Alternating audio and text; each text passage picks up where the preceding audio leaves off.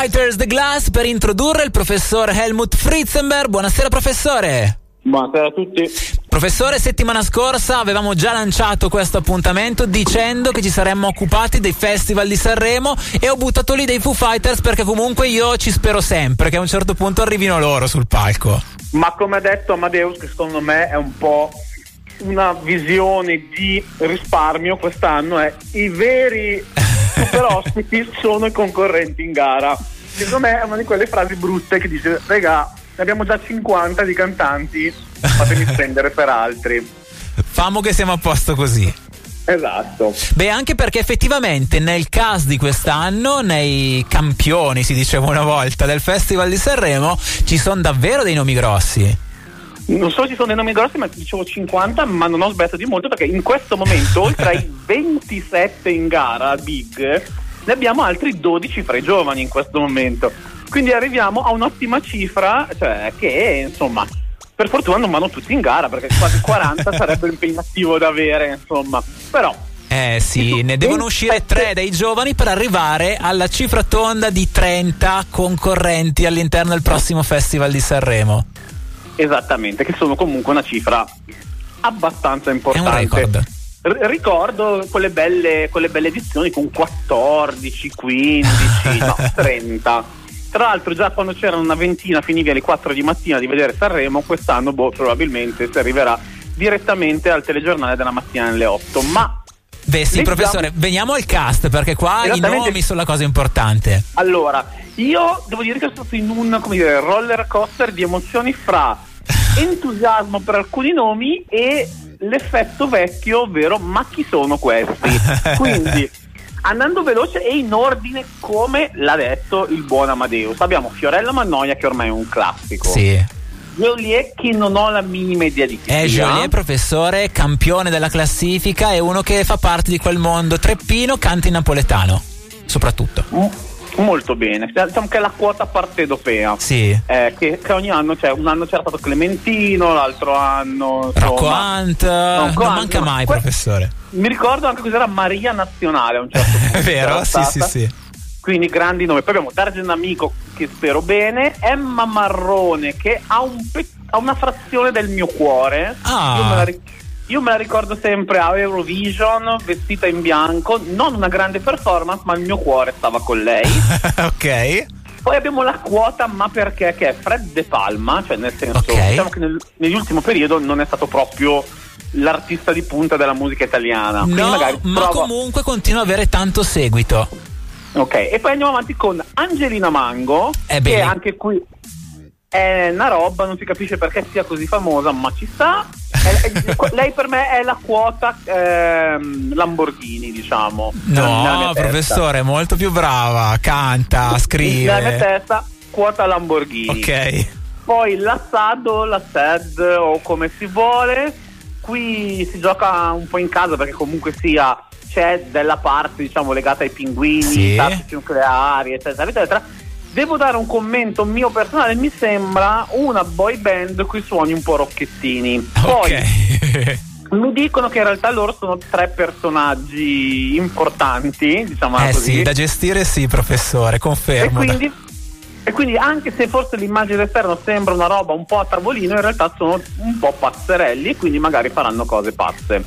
Quindi abbiamo Diodato che è Diodato e quindi ci aspettiamo quella cosa lì. Beh, già vincitore di un festival di Sanremo e quindi Sì. comunque eh, arriva La- anche con una serie di aspettative. Esatto, Elio direbbe la bella canzone di una volta. Ok. senso.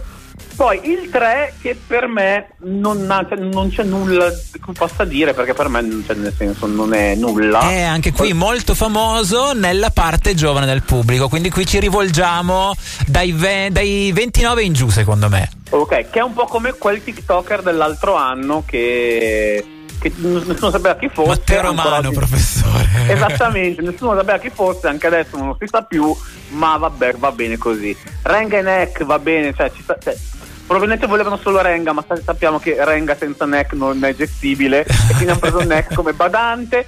E poi diciamo dei grandi classici San Giovanni, i vari Rama, eccetera, eccetera. Poi Annalisa, altri- professore. ma infatti volevo velocizzare per arrivare alla Ah. parte di cuore. Annalisa, parliamo di Annalisa. Annalisa che dopo un'annata trionfale arriverà lì probabilmente con l'ennesimo pezzo uguale come ha fatto nel periodo.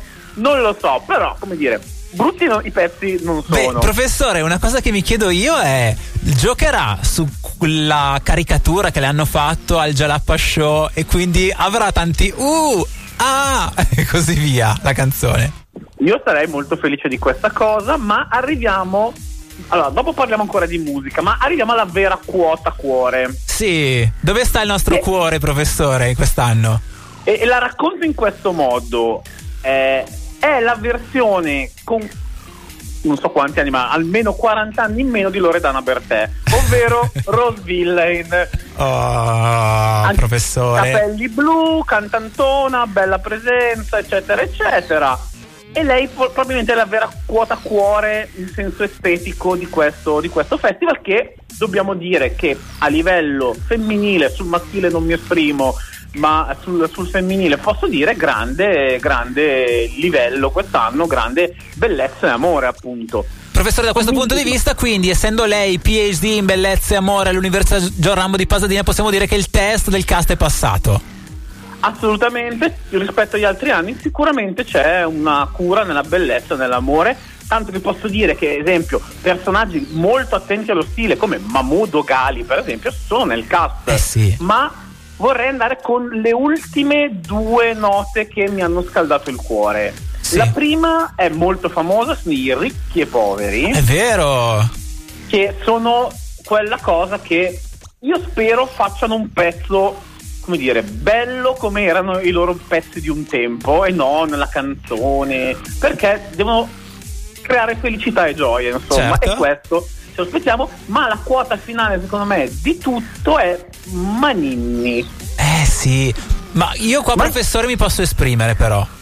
Allora chiedo un parere. allora, lui è stato uno dei candidati giovani della scorsa edizione. Avrebbe anche meritato di passare alla fase finale del Festival di Sanremo 2023, ma con tante contestazioni è rimasto fuori, purtroppo. E a quel punto lì, secondo me, Amadeus ha detto ci penso io a te.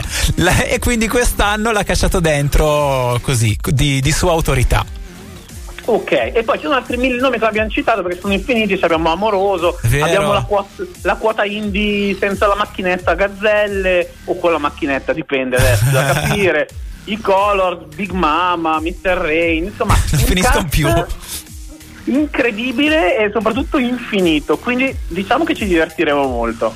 Oh, professore, a questo punto noi ci salutiamo proprio con la quota Bellezza Amore. Abbiamo Roseville e l'abbiamo recuperata con la canzone che è servita a lanciarlo, perché lei comunque fa parte di quella squadra che ha creato Salmo con la Macete Crew. Ci ascoltiamo Don Medellin, Salmo e Roseville. Grazie professore, buona serata. Buonasera a tutti.